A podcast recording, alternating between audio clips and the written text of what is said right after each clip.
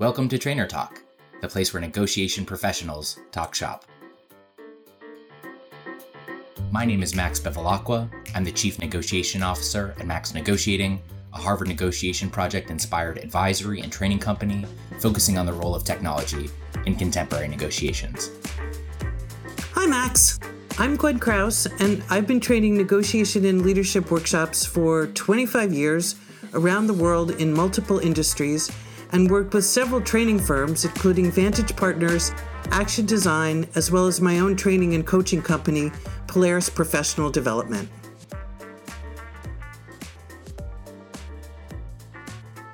Welcome to this extra episode of Trainer Talk. This week it's going to be just me. Gwen will be rejoining us next episode. But we do have Dr. Joshua Weiss, who I was really, really, really lucky to meet through the Abraham Path Initiative as we work together on a negotiation course online.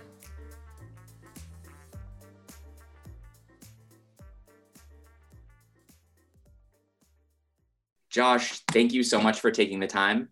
Um, I'm going to have to catch my breath before I go into your bio because it's long and I'd like to read it all. Um, but Dr. Joshua Weiss is a senior fellow at the Harvard Negotiation Project, a co founder of the Global Negotiation Initiative, creator and director of Bay Path's MS in Leadership and Negotiation, board member of Abraham Path Initiative, president of Negotiation Works Incorporated, his consulting firm, and is also the author of a new book, The Book of Real World Negotiations. Um, I also like to add that um, Josh also has this, I believe, a series of children's books, which I think are fantastic and brilliant. Um, and after getting to yes and difficult conversations, I really think that the Book of Real World Negotiations is a must have to animate um, this stuff. So I'm very grateful for you to be here because I, I know how much you have going on and just want to say thank you for being here and, and welcome to the show. Well, thank you, Max. It's, it's definitely a pleasure and, uh, and happy to do whatever we chat about because to me, you know, anytime you're talking about negotiation, it's a good time to, to be yeah. thinking together and, and helping people to think a little, maybe a little differently about negotiation as well. Amazing. So first of all, I love that. I think that's like the Bob Ross of negotiation, which is any day that you're painting is a good day. Um, and I agree. Anytime you're communing with fellow thinkers about negotiation, it, it's a good space to be. So we're probably going to go in a lot of directions, but we'd love to start with a story of yours, a negotiation story, whether personal or one you used to teach with, um, that you have found instructive in your life. Well, uh, as you might imagine, after a while, there's there's quite a few, but the one that always sticks to me. So I I worked on a project in the Middle East called the Abraham Path Initiative, uh, full time for about ten years, um, trying to help get that off the ground. And as you mentioned, I'm still uh, the chair of the board now of the organization. But the negotiation that that I want to share is, um, I think, one of my favorites, just because of the context and the situation. And very briefly, the Abraham Path, for those people who don't know um, it, it, was an effort that was launched by my partner and colleague William Ury to create a long distance walking and traveling route across the Middle East so that people um, from around the world could come and get to know the Middle East region differently. Uh, and the idea was to try to utilize a figure that you know three or four billion people on the planet revere, um, Abraham, and and walk in in his footsteps. And so to generally speaking, follow you know, his route from Iraq to Turkey down through Syria, Jordan, Palestinian communities, Israel, Egypt, the Sinai, you know, and then on to Saudi Arabia, et cetera. So, so the idea was a, a grand adventure for sure.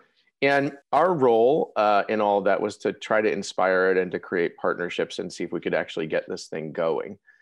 And this story is part of that. So one of my you know sort of early jobs was actually doing a lot of the negotiations to sort of get this project going and try to build those partnerships both at the governmental level at the national governmental levels then to the regional and local levels and even sitting in in village, small villages and in remote parts of the region drinking goat's yogurt which always made me sick. Um, there's nothing like if you think goat cheese is pungent you should have unpasteurized um, goat yogurt or yeah goat yogurt it's um, just just thinking about it again is is giving me the heebie jeebies but um, goat cheese is for me i can't imagine yeah so so this story basically one of the places where we really tried to get the path going there's a place called haran which all of the sort of mono, monotheistic faiths agree that Abraham heard the call from God to go forth in that place. So there's a lot of significance to it.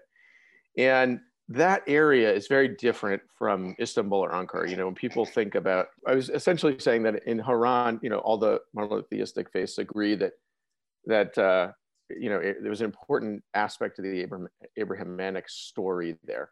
Mm-hmm. Um, but but essentially, Haran is in a place called Şanlıurfa, which is a very different part of Turkey. It's not Istanbul or Ankara. It's not you know sort of more Western. It's actually much more conservative. It's uh, much more religiously focused. You know, Turkey typically has fashioned itself as dogmatically secular as a mm-hmm. result of Ataturk and things like that. So in any event, working there, it's it's a little bit like you know New York City versus a small town in Alabama, right? So okay. we're talking small town Alabama here. Um, so I remember going. Uh, we needed to meet with the mayor of Şanlıurfa, who to try to get his support for the project and we had done a number of things to that point, but we had never quite had a meeting with him. So his name was Ahmed Faki Baba, which really, you know, um, is the best name that I've ever encountered on the path. and um, the day before we went, I was there for you know a week to try to work with partners and do some of the mapping work that we needed to do and talk to homestay hosts and all that and the day before we had gone to one of the villages and met with them and had like lunch. And you know lunch was in these remote homes. They were mud brick. It was on the floor you know kind yeah. of a traditional kind of approach to the middle east in that regard. And and so getting back to the hotel um, i definitely started feeling sick and yeah. which was par for the course. Um, honestly every time i went i got sick in some way shape or form um, just because my system was just not used to it all yeah. But so that night I woke up with a massive fever and all that kind of fun stuff. And the next morning I had to go and meet this guy. Um, so Şanlıurfa is a city of, it, it, the region is also called Şanlıurfa. It's about 400,000 people. Okay. Um, and then the city um, is, you know, obviously about probably about 75, 80,000 people, something like that, maybe 100. Mm-hmm. Um, a lot of the buildings there are very Soviet style era buildings. So they're concrete, yeah. they're dark, sort of drab. Um, and so I hmm. remember going and meeting with him. I was sweating profusely because I was trying to kick this flu or whatever it was that I had. So I was really not doing well.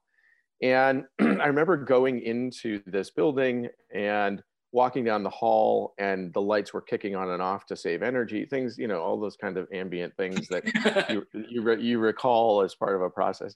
And i remember they showed me into the boardroom and it, there was this giant boardroom and he was sitting at one end and there was nobody else in there it was just him um, and me and he was chain smoking.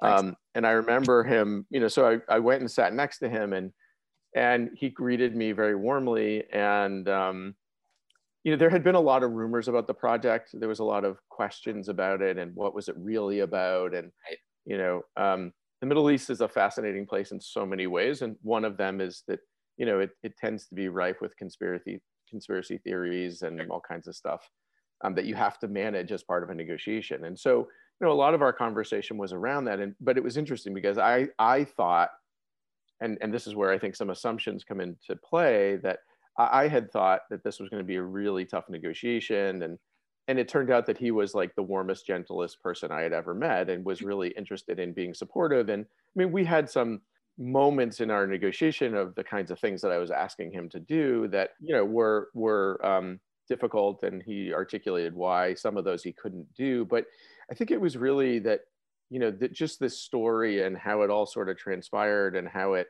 you know unfolded in a way that you know when you think about your negotiations you bring a story to the table about what you mm-hmm. think is going to happen. And you know we had met a lot of tough customers out that way um, sure. a lot of skeptics. And so i had gone in assuming that this was going to be a really difficult negotiation and he's probably not going to be interested in working with us. He probably had enough things to do. And it was really the opposite you know and and we forged a really good partnership and bond. Um, so it wasn't the hardest negotiation but i think it, it's one of those that really sticks in my mind um, because of sort of all of the pieces around it and um, you know the expectations and other kinds of things that happen i mean when you say a westerner walking into the middle east with flickering lights chain smoking and soviet style buildings right the first thing we think of is is likely from our data set and experiences not warmness. I'm curious about a few things. Um, uh-huh. One, to the extent that you can talk about it, the contents of the negotiation or what you were asking for. Um, I'm mm-hmm. also wondering to what extent did you address how you were feeling? I think in this Zoom era, people sometimes have days where they're not feeling great. And there's kind of a mm-hmm. move, whether you're in a training room or at a negotiation, do you say, hey, by the way, I feel awful right now. I want you to know I'm sweating, not because I'm lying, but because I'm not mm-hmm. feeling great. So I'm, I'm just curious to, to hear more about it. Yeah, I mean, on the negotiation itself, um, as I said, like there were a lot of rumors and conspiracy theories about what was, what the project was. So mm-hmm. we thought that if we could get his support, that that might really help.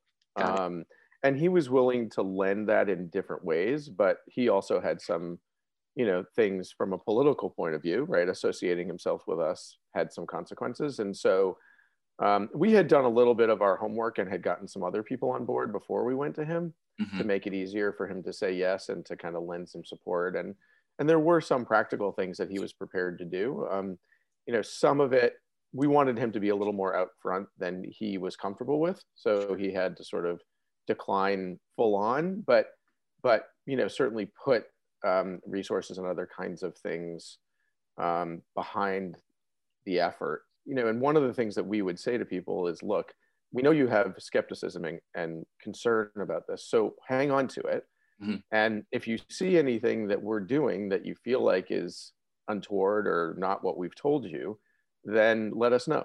And you know, we knew that what we were doing was, you know, what we were telling people. So we weren't, and, and I think that's an important part of negotiation, right? That there's the negotiation process. Um, but then there's the implementation and you've got to you know if you're going to say certain things you know this is where i think a lot of people fail in negotiation or get themselves into problems is they feel like they can say something to get the deal mm-hmm. and then after the fact um, you know it, it, things don't line up and they end up creating more problems and challenges than it's worth so we always knew just and in general our intention with the project was to try to shine a light on these different areas of the globe that don't get a lot so mm-hmm. we knew that, that, that we could do what we were saying and that we wanted to do what we were saying that we had every intention of doing that but mm-hmm. like i said i think it was a, a good lesson you know had we done anything that raised ire or suspicion um, yeah.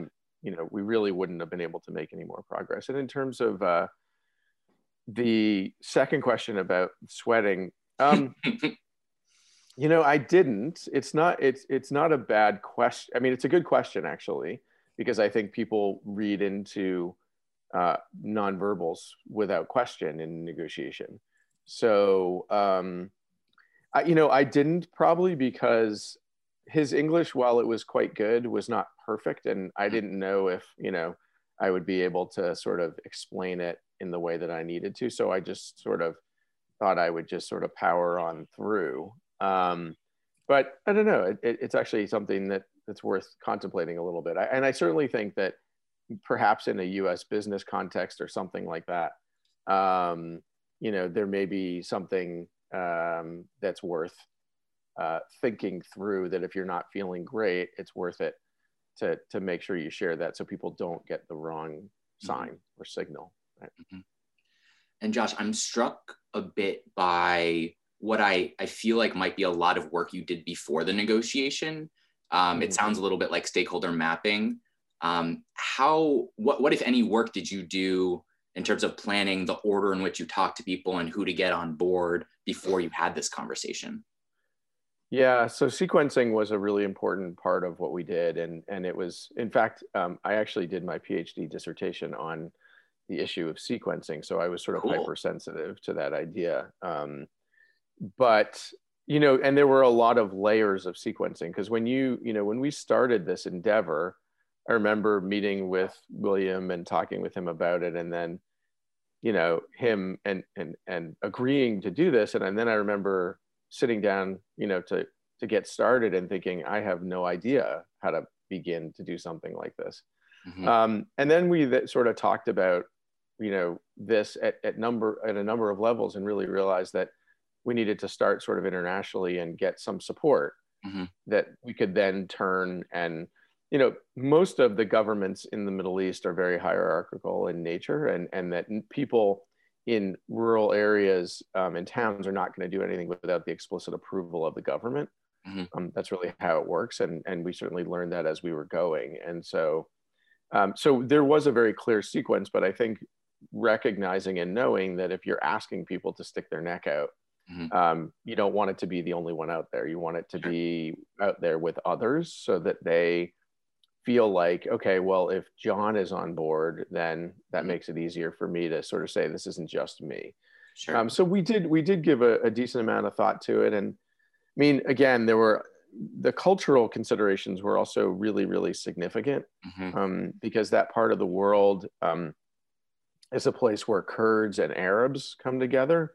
Mm-hmm. Um, and as well as Turks, um, it's an area of the world where there's a very significant Armenian population at one point. So, but but the culture as well was a very conservative one. It was it was still actually an honor culture, mm-hmm. um, where there were um, uh, fiefdoms and chieftains who were controlling. They're called agas, who controlled different areas of the. So there were a lot of negotiations with the agas who controlled the areas where we wanted people to be walking and doing homestays and um, so yes, there was a tremendous amount of sequencing that went into it. We didn't always know exactly what it looked like at the beginning, but we were always conscious of, um, you know, of that idea and and sort of continuing to think, who do we need to get on board? And and and to be very frank, we made a lot of mistakes. I, I don't know if it was possible to do this without making mistakes. Yeah. Um, you know, and but but I think it's a testament to the staying power of the idea mm-hmm. that it's still going, uh, you know, eight, 17 years later. Yeah. Uh, and, you know, and has made an interesting impact in the world. And I think, you know, it's a, a bit of a unique project because it tried to sort of go at connecting people. Was a people to people cultural diplomacy kind of endeavor uh, that, that, you know, is just quite different than others that exist. Mm-hmm. And something I've heard you say, Josh, that I really like is um, that negotiating is something like baseball meaning that if you have a 300 batting average, one out of three, you're doing really well. Um, and that mistakes are par for the course, even for people like you, which I think is really important for people to hear, and that you can always course correct uh, to some extent. Um, yeah. I'm curious in your head, I think for many of the people we've had on the show um, that are trainers, we usually have seven elements and ladder of inference in our head. And I'm wondering mm-hmm. as you're navigating different cultures and specifically this honor culture, um, how do you think about saving face and and navigating those cultures? Are you filtering those through some of our frameworks or do you think about it differently? You know i am actually a big proponent of the notion that you know the interest-based approach the seven elements i, I think are a really core part of any negotiation.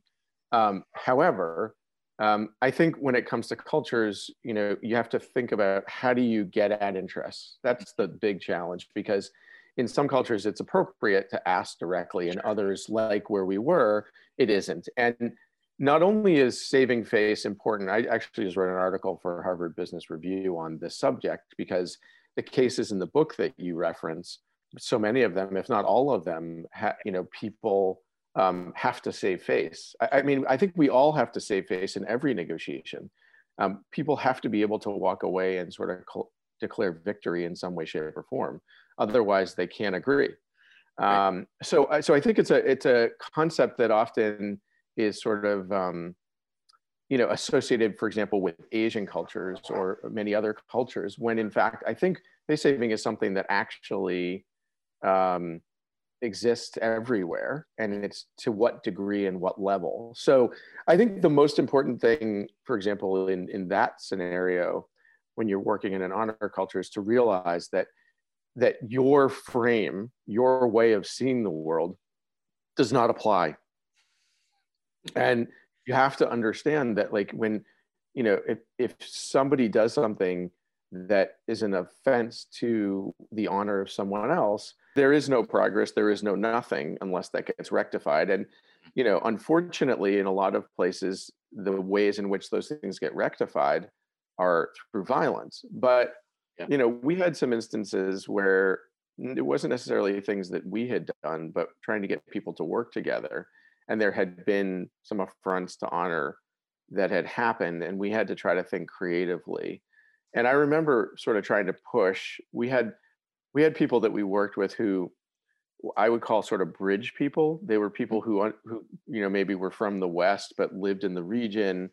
Um, one of the people that we had worked closely with in Turkey married a, a, a guy from one of the small villages and so she really under she grew up in england and so she was critical in all of this and i remember asking her on a number of occasions are there any examples of scenarios where somebody's honor is affronted in the way that we're talking about and the people have found a nonviolent solution as opposed to a violent one and i remember one in one instance she recounted how a chief uh, in of a very long running dispute got everybody together and basically said, look, everybody's got their grievances, um, but we're all going to kind of move on. Like we're going to put this behind us so that we can have a better life and things like that. And, you know, and you're going to give this guy 10 cows and you're going to, you know, and that's going to be it.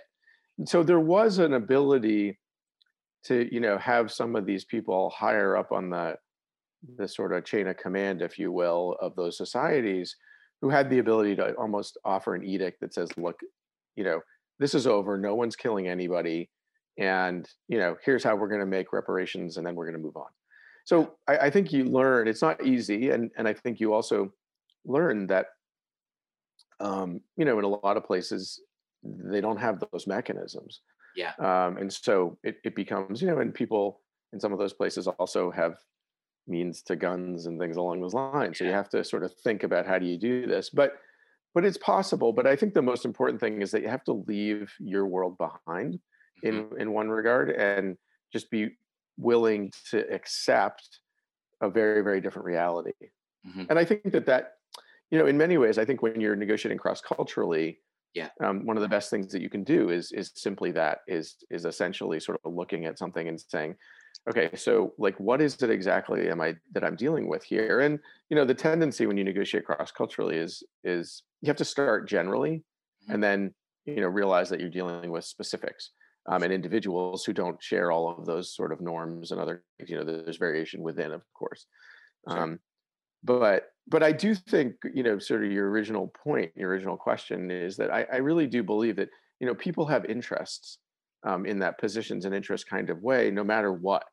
And those manifest themselves in any negotiation. I mean some go deeper into you know values and needs but but you know in essence everybody's got an interest. There's something within that negotiation that can be uncovered that is going to be the key. So i still use that framework in most of my negotiations um, to, that forms the heart of everything and then i you know think about what's different what's mm-hmm. uh, what do i need to build off etc yeah I love that that everyone has interests and how you get at them and your permission or right to ask for them is different according to culture and those relationship communication elements.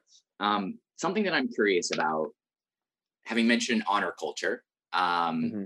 Which seems to have a relationship to violence, um, and then thinking about guilt culture a little bit, which I think roughly you can graph on. I'm thinking about the U.S. now, um, where everything you're mm-hmm. talking about, um, combating conspiracy, um, honor, and violence are, are all part of this.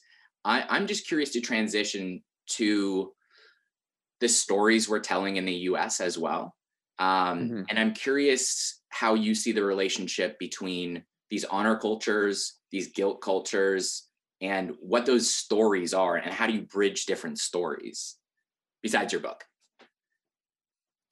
Yeah, um, I mean, I think it's uh, you know I think we're in a very difficult time because I think that um, that you know when we can't agree on sort of some core basic notions, mm-hmm. it becomes difficult uh, to to sort of think how do you go into this. Um, and I do think, by the way, that stories are helpful here mm-hmm. uh, because um, you know when you're when you're having conversations with folks that see the world very differently than you, I think one of the best ways to try to help them to understand why it is that you see what you see, and. It, you know, is to share an anecdote. I mean, to share a story like I did with Mayor Faki Baba or whatever it might be, um, because I may not agree with you mm-hmm. and the different things or the conclusions, but at least I understand where you're coming from, like how you arrived at your conclusion.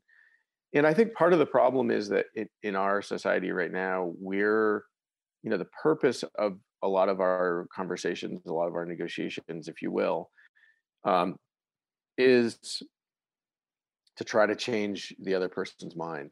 Mm-hmm. And, you know, um, I think people are getting their information from very, very different places. Mm-hmm. And as a result, you know, before somebody from my view begins to speak, you know, people have preconceived notions of where this is coming from, et cetera. So I do think that stories can help because they humanize. And I think where we have gotten to is that we are we've dehumanized each other yeah. in a way that makes it easy for us to just dismiss what it is that they're saying as yeah. untruthful. Um, it's you know it's not easy, but I do think that stories can be a window uh, and a way into difficult conversations that I don't think we think enough about using. Um, you know, so that if if I'm meeting from somebody from the heartland of the country, and I can share a story of an experience that they can relate to, you mm-hmm. know, we're now not on such different playing fields. It doesn't mean we're going to be able to solve the issues between us. Yeah. But it does mean that, you know, at a minimum, they know I can at least relate on some level and vice versa. Um, and I think that's, you know, I, my experience is that the hardest part of a conversation is the beginning. Mm. And, and mm. so if you can find a way in, you know, and, and, and especially when people also are pushing back and they're, you know, sort of saying, um, they're not really listening um, and if you can land a story or in that that opens them up a little bit mm. um, you know i've found people to be a little more willing to say okay i get that i hear that um, you know and i can at least understand where you're coming from mm-hmm. and in that relationship box it feels like it changes from if you're a person that is trying to convince another person it changes from lecturer to student to a relationship between storyteller and listener which I think is a lot mm-hmm. more organic um, in terms of the way that we communicate. Um, yeah. A lot less antagonistic. What I'm curious about are just your thoughts um, about the way that we tend to communicate, both in negotiations and in the US, um, uh-huh. Because we are so positional. Um, we are so about winning and losing, and we try to win so hard that we end up losing value. Um, our mm. goal is not to help the other person save face; it's usually to humiliate them. Um, mm-hmm. And I'm I'm just wondering what I guess I'm wondering about your approach to teaching negotiation as far as helping people understand the importance of how they say what they're saying versus what they're saying and and how to reframe what a negotiation is. Mm-hmm. Um, I mean, you know, the way that I try to help people with this is that uh, you know I try to put it into their own self interest.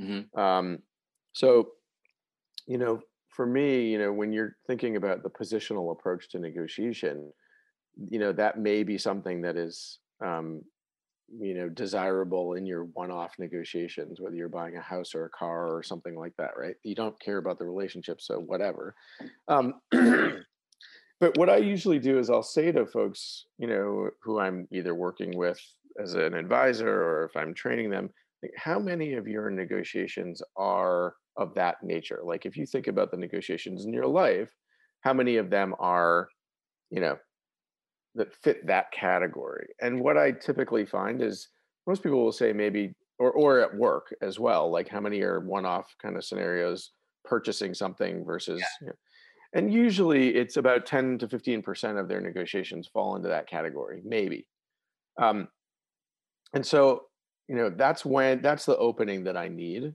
to be able to say look if you engage in that kind of negotiation and that kind of an approach to negotiation um, you're really shooting yourself in the foot yeah because it's the relationship that's going to help you down the road as you keep working um, and and keep negotiating over and over again and so I I found that that's sort of the best um, one of the best ways of of helping people. But the other is, you know, there are a lot of myths related to negotiation, and I find that um, when I'm trying to teach people about this or help them to think it through, I like to try to put those up front because I find that it sparks a conversation. So I'll, for example, say, you know, to me, compromise is a lazy way to negotiate, right? Yeah. Or something like that.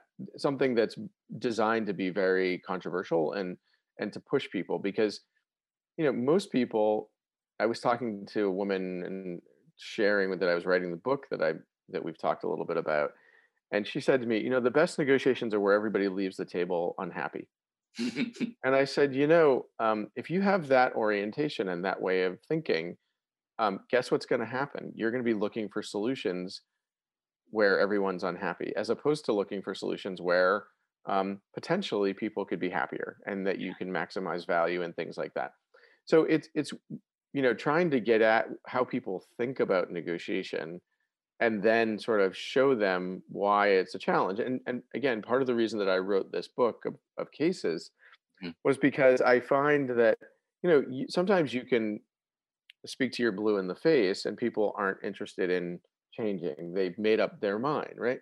But if you tell them a story, you don't have to say, um, "Here's where I think you might be getting it a little bit wrong," or "Here's why this might be a little limiting for you."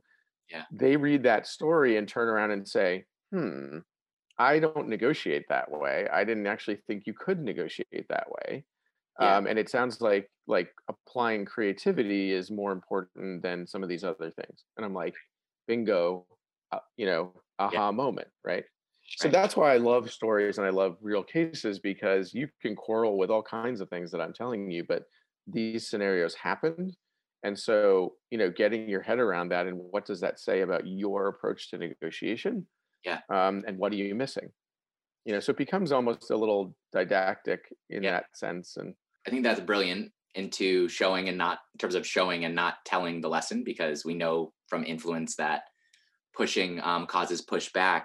Um, it seems like what you do is the answer to this next question when it comes to writing um, a children's series as well. Um, but I'm mm. curious generally because I think there are a lot of brilliant practitioners. Um, and at least from my perspective, I have nothing new to add to the field. I just want to amplify it um, and mm. mainstream it in our culture. So it seems like writing children's books is a great way of doing this. But how else can we thread in um, story um, and this more effective didactic way of talking about negotiation instead of game theory? So I remember years ago I was on a podcast. It was called Peace Is Sexy. Okay, cool. and I went on it because I think that that's the right message. That the work that we do is far more interesting than I think most people realize. Yeah. Um, and we're not very good at telling people about that. Um, and so we need to mainstream this stuff because if we don't, then people tend to think of negotiation, you know, as what they see on television or, you know, um, and I remember watching, you know, a few different shows like West Wing, and I'm actually mm-hmm. watching Designated Survivor right yeah. now, and and there are a lot of things in there from a negotiation point of view. And I'm watching it actually because one of my friends, as well as my wife and my daughter, said that you know there's a lot of negotiation in here. You should watch it. And I'm curious what does that look like? And in fact, I just watched an episode where the president said, you know, I think I I actually can see a solution where neither side needs to give something up. And I thought, ah, okay, so now we're beginning to make a little progress here, mm. right? So so I think what, you know, the field has always suffered from from not being in the mainstream, from yeah. not pushing ideas. And you know, part of the reason I wrote the book and the way, and I wrote it in the way that I did, which is I wouldn't call it an overly academic book. It's, um, try, I tried to write it so that the average person could pick it up and read mm-hmm. these cases and go, oh, okay. Um, and I think that that's in part like we have to, you know, there's writing for the field, which is important to advance new concepts and new ideas.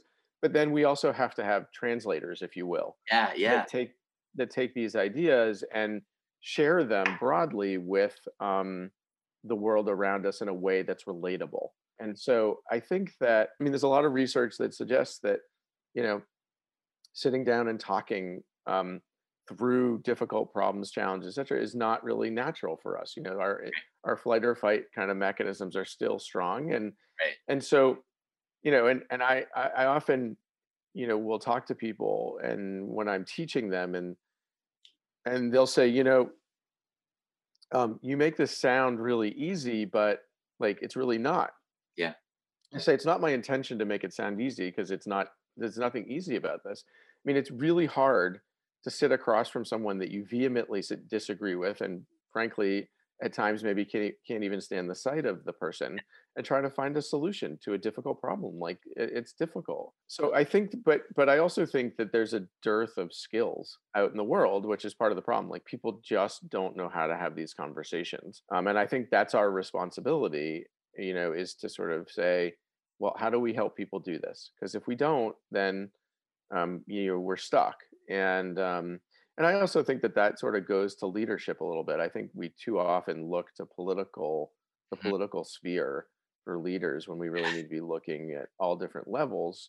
You know, to to look for people who are emulating these different ways of approaching things and thinking about things and sure. how they do it differently. You know, and we often will look at people who I would say embody, you know, the interest-based way of doing things with problem-solving approaches like Mandela and Gandhi and King and whatever, eh, you know, and say, look at these leaders who were um, so gifted.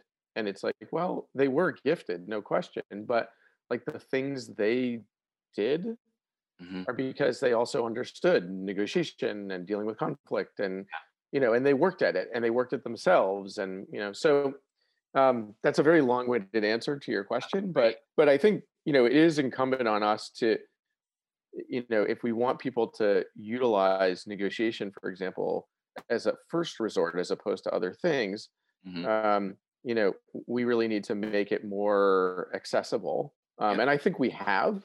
I mm-hmm. think there's been a really big change over the last few years, and you know, I mean, even if you go back to like President Obama, you know, I think one of his real objectives was to say that when a conflict comes up with another country, you know, we really need to be working the diplomatic angles and the negotiation angles much more than just, you know, resorting to the military angle right. first. Um, and I think that did a lot of good from a negotiation point of view. There's so much wonderful stuff there. One, you've clarified my life objective in terms of being a translator of the stuff. By mm-hmm. the way, I think the tone and not just you're the person to the tone of the book is wonderful and refreshing to hear stories um, because I think there's a lot of wonderful theory out there, but it's it feels like what we need are real tangible examples, and especially for people like me that are post Roger Fisher learners, mm-hmm. um, to have the stories as touch points um, for talking about these lessons and to have them like in a single volume is so incredibly helpful because nothing nothing hits like a story. Um, when you're talking about peace being sexy, which I'm a big proponent of, um, we're also talking, are we talking about making military involvement and violence not sexy? Because uh, to a degree, it seems like we're competing with that in terms of mainstream culture. I don't know how you see that. Maybe it's part of the same endeavor, but I think, yeah, I'm curious how you see that. Look, I, I think that I do think that there are times when, you know, the use of force is necessary. Um, mm-hmm. It's not, you know, my my view of that is is different than others. I think. I mean, I think when you're talking about a genocide or yeah. something like that, um, I think you know, there's no question that you have to stop what's happening before you do things. You know, I guess I'm just a proponent of saying, look, you know, we ought to be trying everything else before we use force. Mm-hmm. Um, and I don't often feel that that's the case. You know and and and again some of the problems and challenges that we're talking about are really difficult and they require um, quite a concerted effort um, to be made. You know i think a lot of times people view negotiation they'll say well we tried to negotiate. It's like well what did you try to do? Mm-hmm. and um, you know there was an effort it failed and they moved on. And that to me is not really what negotiation is about. I mean if you look at um, I mean, honestly, if you look at peace processes in different conflicts, um, you know, most of them are a series of efforts that have failed. Yeah. And yep. then eventually there's a, that you know, and these efforts build on each other. So I think part of the problem is that, you know, this is the kind of thing that's difficult and takes time. And we live in a world where if people don't get instant gratification, they don't think things work. So, so part of the problem is that what is your hurry? Like, why are you rushing through this negotiation process? You don't get points for finishing first. You, you get points for finishing um, with the best agreement that meets the needs involved. Yeah. So, like, slow down, um, because also you know what you learn in negotiation is that information reveals itself yep. as you go right. um, and if you're patient enough to kind of allow that to happen then you can sort of build agreements and other kinds of things in a much better way yeah um, so so i think that's part of the the challenge um, you know and I, I do think there are times when you're dealing with very difficult people or very difficult scenarios where you know there needs to be some consequences mm-hmm. um, if you don't reach agreement and you know a lot of times there aren't and so people just manipulate or adjust and and that's where concepts like BATNA become so important and things along those lines. But but i i believe that um, we ought to be doing everything we can in general to exhaust the negotiated you know option before we move into any kind of militaristic kind of thing and and you know it's interesting like in the book i have a couple there's uh, two hostage negotiation cases and a crisis negotiation case and yeah. and i think in talking to those guys um, and knowing uh, the head of the nypd hostage negotiation team a bit from the past you know what i've learned is that for them you know their their goal is really to try very hard to to reach some kind of negotiated peaceful outcome um, and they are willing to stay and work at that um, because they know the consequences they know the downside right? So there's a lot of interesting lessons you know in there for all of us um, but i think it's also just you know like and i go back to this and say that this is difficult work and but it can be done and it can be done if you learn about it. I think for a lot of people you know that the awareness piece is so important and the strategic part is so important you know when people when i ask people oh you know or i tell them what i do mm-hmm. they say oh yeah i'm doing this situation i'm like well how are you planning? Oh, I, I don't really plan. Like i just go in and i figure it out. I'm like well i can tell you that's kind of a recipe for disaster yeah. um, and that preparation is so important. You know things like that i think you know and interestingly if you think about your job whatever your job may be you know we're strategic in most of the things that we do but mm-hmm. when you talk to people about negotiation, it's almost like, ah, I don't need to be strategic there. I can just, you know, intuit yeah. my way through it. I mean, there, there's so much there, Josh. One thing that I help, I think is really helpful that you're mentioning is that we're not naturally designed very well, our brains for mm-hmm. negotiation, right? It, it, resists our design, so it requires effort. I've heard you mention um, William Ury's Getting to Yes with Yourself, um, which yeah. is a wonderful book as well. And you know really deals with something that i think is also less sexy to talk about especially with corporate clients which is how are you in relation to yourself and how do you conceive of yeah. yourself as self object and we talk a lot about um, going to the balcony which i think is a really simple concept in terms of transcending self and evaluating the best outcome for all the parties and mm. that's so easy to say and at least in my personal experience so hard to do um, you're a person that has not just written about and taught about, but actually done these negotiations in the field. And I'm wondering either what you do to get to the balcony and or how you talk about it for other people trying to get there. Yeah, I mean, look, you know, the emotional side of negotiation is what is what makes it difficult. Uh, so you know, that's that's the challenge, and I think you know one big mistake that a lot of people make is this idea of trying to keep emotions out of negotiation because this just doesn't work that way.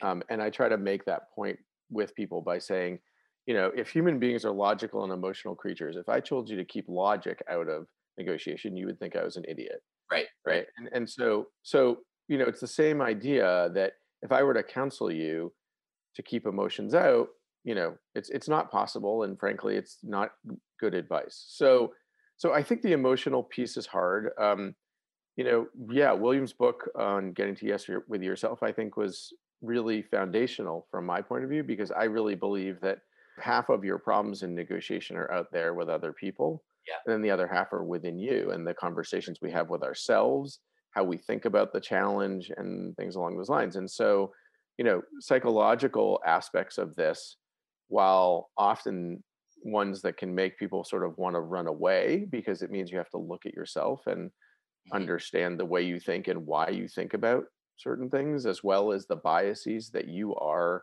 subject to on a daily basis that you're unaware of and all of that stuff all of that is critical to being an effective negotiator um, and so you got to turn the mirror in on yourself at some point and i think you know that so when you know yourself and you know your triggers mm-hmm. um, that's when it becomes you know much easier to go to the balcony and to realize that this is the time.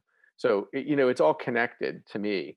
You know if i know myself if i know the things that create problems and challenges the things that set me off mm-hmm. then when those are arising i can feel them physically my body is sort of tells me and and so the leap to go to the balcony of metaphorically kind of stepping away is not too hard but i think it's it starts with understanding yourself and there are a lot of us that don't really want to do that um, because it's not easy it's hard and it yeah. means being critical of yourself right. um, and so i think that what you have to do is you have to you know the way that i try to help people with this is to say look we all have these things that set us off mm-hmm. and if you don't know yourself in negotiation yeah. um, then you're in trouble and you know a lot of people will say well you know they'll translate that and say well does that mean like i should never show any emotion? or um, you know things like that. Like and i say you know you can't you can't be an effective negotiator and be robotic. It doesn't work that way. Like i you know there's a lot of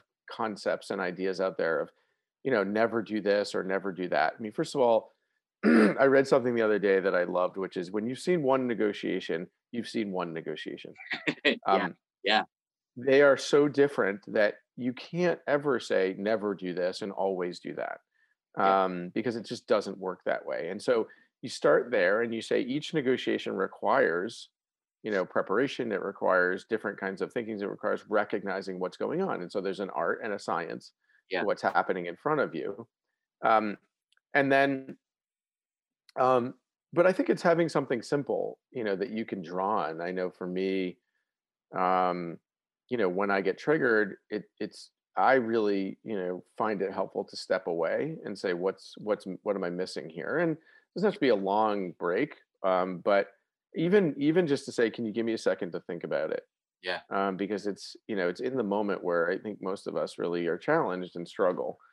And um and so i you know but i try i guess in, in some ways i'm just trying to normalize the process. Yeah. I'm just trying to say you know this is not anything crazy or unique to you this yeah. is something that every that everybody has to deal with and has to think about and and one way to do that like you know we all know when we're triggered we mm-hmm. can feel it because physically our body tells you something so you know when that happens i often will say to folks when that's when that's going on for you when you feel yourself tensing up or your teeth clenching or your face flush or whatever you know that's when you need to step away and recognize okay like i've got to manage my emotions before they take me over yeah. and you know managing your emotions means having them it means recognizing them it just doesn't mean blowing up as a result of them. So in in the remaining minutes, first of all, the book of real world negotiations, um, you can get it in any place that that sells, I think, books um, and negotiation books. I think it's such an important addition to the canon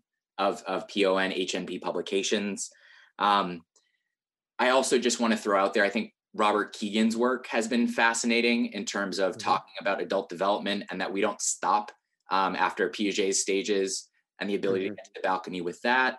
And exactly what you're saying in terms of if we can't own our emotions, they will own us. Thinking about it that way, I have a quote that I'd love your reflection on.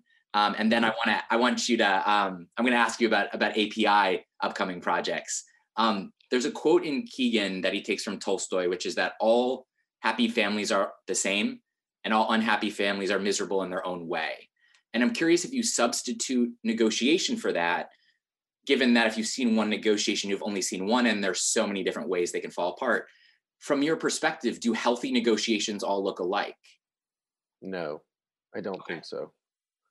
Cool. I think that um, I think that uh, there are principles that I think are helpful, mm-hmm. but I don't think they all look alike. I think they look different, and I think that's really important um, from where I sit, at least. I, you know, I think that you know, and and I think that's it's an interesting challenge because there's a tendency to engage in transference in yeah. negotiation that if you've done uh, if you had a successful salary negotiation in one instance, you think you're just going to yeah. do the same thing, sure. right?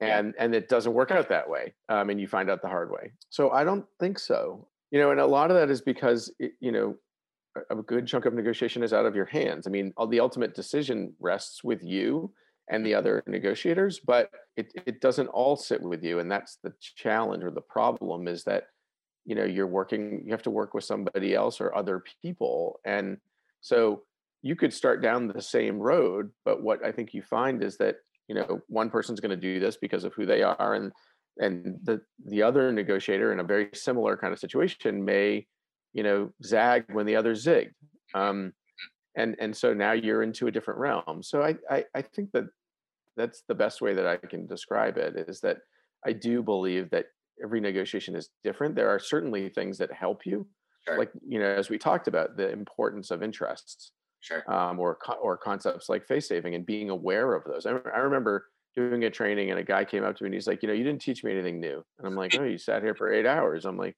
i'm really sorry. And he's like no no no. He's like i don't want you to misunderstand. He said this was incredibly valuable because i did a lot of these things but i didn't do them strategically and i certainly didn't prepare. And he said now i'm listening to you and i'm realizing if i prepare i can save myself a lot of time. I'll be more thoughtful about how I'm going about things as opposed to just doing things and trying things. Um, so there, you know, I, I've come to the conclusion that you know, being a good negotiator is is a, it's a continual journey. Mm-hmm. There's no end point. Like when people call me an expert, like it makes me uncomfortable because I get it. Yeah. I just because yeah. it's like it's a very humbling realm you know, right. and again, if you go back to your analogy of of a baseball, you know, if a guy's getting a hit three out of ten times and they're considered great, that has to be a humbling sport. And I actually played baseball, so I know it is. Yeah. But but the bigger point is is simply that, you know, this is hard. You can absolutely get better at it, and mm-hmm. you can help people get better at it. Um, but yeah. it requires time, effort, and and and you know, being able to turn the mirror on yourself, which is not easy. Gosh, I love your approach and I'm very grateful for saying I think the thing that is not sexy, which should be, which is I'm a negotiation expert who doesn't feel like an expert because anyone who is a negotiation expert, I think would very um, quickly say like the idea of any person being immune to emotions or understanding how to manipulate a situation in which they don't have control is kind of ridiculous. Um, mm-hmm. And I'm very grateful not just for what you do, but how you do it in that sense. Um, just to close things out, I hear that if people want more edification, more about um, Abraham Path Initiative that you're teaching, um, a, an upcoming course that we'd love to hear about. Yeah, so I'm doing um, a little bit of an interesting endeavor. So, um, you know, the Abraham Path is offering a negotiation course that I'm teaching. It's a four week course uh, beginning in the middle of May. And it's actually sort of negotiation wrapped in the context of the Abraham Path. And so, what we're doing is we're going to look at a number of the different peoples and cultures along the path and their approaches to negotiation. But but we're also going to look at other things that are associated with the Abraham path, like the role of walking, mm-hmm. um, and and how can you use walking in your negotiations? How can you understand how walking and other kinds of things like that um, can impact the process? Um, we're also going to talk about the, the, importance of story and using story uh, in all of that. So yeah, it should be a really unique course. It's a it's largely asynchronous, so they'll we'll have a, a synchronous session every week. Uh, and so if people are interested, they can go to abrahampath.org and um, and sign up. There's a early bird rate through mid March. Mm-hmm. Um, of I believe it's four hundred and seventy nine dollars, which is a pretty good deal for for a month of yeah. of negotiation training and thinking. And and we also have some really interesting exercises that are associated with it, like going and going for a walk yourself and and reflecting on the week's you know learnings and and sharing that with uh, the other students in there. So we'd love to have you and i think it'll be a, a, real fun experience. I'm really looking forward to it. And and our goal is that when we can sort of open the path back up um, on the ground um, that you know we'd like to do this kind of a course while we're walking. Amazing. Amazing. So. and um, as someone that's peripheral to a lot of the material that's out there um, an opportunity to have Harvard negotiation in the context of the Middle East with somatic awareness and with others that are drawn to the course as well. Um, can't recommend it highly enough. Um, Josh, thank you so much for taking the time um, amongst the many hats that you wear. Um, it was so great having you. You're very welcome, Max. Thanks for having me. I appreciate it.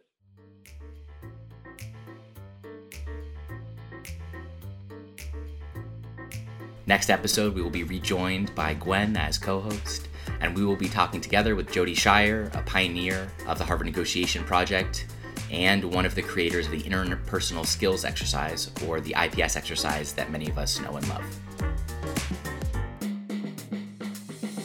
You've been listening to Trainer Talk. Thank you so much for joining us. We hope you'll join us again, and until next time, happy negotiating.